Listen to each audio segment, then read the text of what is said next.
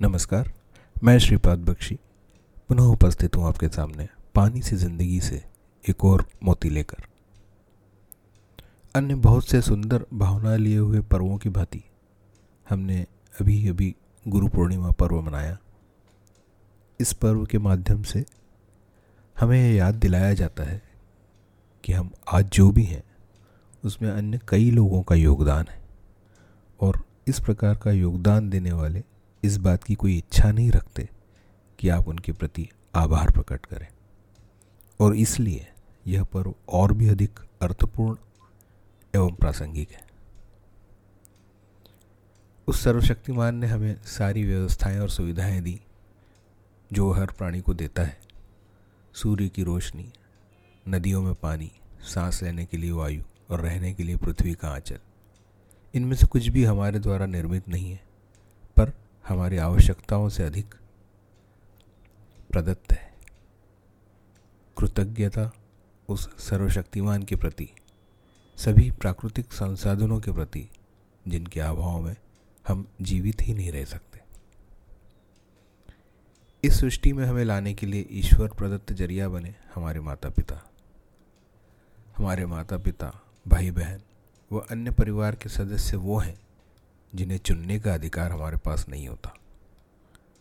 और चूँकि हम उन्हें चुन नहीं सकते, और फिर भी वे हमारे जीवन में आते हैं, इसलिए वे भी ईश्वर प्रदत्त उपहार हैं। गौर करें, इन लोगों द्वारा आपके जीवन में आपके लिए किए गए कार्यों को आप मूल नहीं लगा सकते। क्या आप ऐसा कुछ उनके लिए कर सकते हैं, जो उन्होंने आपके लिए किए गए कार्यों से बड़ा हो? इसका जवाब नहीं कृतज्ञता। माता पिता व अन्य संबंधियों के प्रति आप सभी अनमोल हैं। जब हम अपनी जीवन यात्रा प्रारंभ करते हैं तो उस यात्रा के प्रारंभ से अंत तक अनेक लोग मिलते हैं, जो जीवन को कई निर्णायक व अच्छे मोड़ देते हैं। ये वे लोग हैं, जो स्कूल, कॉलेज में अध्यापक के रूप में मिले या किसी हुनर में दक्षता हासिल करवाने के लिए मिले। कार्यालय या व्यापार में आगे बढ़ने के लिए आवश्यक गुणों और दक्षता हासिल कराने के लिए मिले। यदि आप गौर करें तो इन लोगों का आपके जीवन पर बहुत बड़ा प्रभाव है। कृतज्ञता जीवन में आए ऐसे गुरुतुल्य गुरुजनों के प्रति, जिन्होंने हमारे जीवन को आकार व मोल दिया।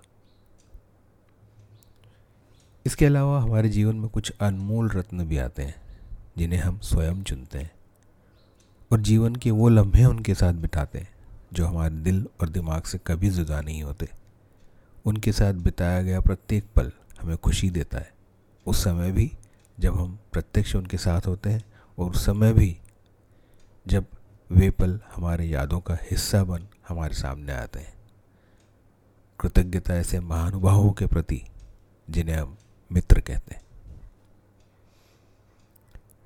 इसके बाद जिनके प्रति हमें कृतज्ञ होना चाहिए, उनकी सूची बहुत बड़ी है। ये वे लोग हैं जो हमारे जीवन में प्रत्यक्ष, अप्रत्यक्ष रूप से मदद करते हैं, सहायता करते हैं और हमारे जीवन को आसान बनाते हैं। खेती करने वाले किसान, कचरा कचरा उठाने वाले सफ़ाई कर्मी, जल, थल व वायु मार्ग से हमें परिवहन में सहायता करने वाले, बीमारी के समय हमारा इलाज करने वाले, सीमाओं को सुरक्षित रखने वाले, आंतरिक सुरक्षा मुहैया कराने वाले वगैरह। पेपर व दूध बांटने वाले कितने लोग तो शायद हमें कोशिश करने के बाद भी याद ना आए। पर यही पर्व है, यही समय है, जब इन लोगों को एक बार याद किया जाए, उनके लिए कृतज्ञता व्यक्त की जाए।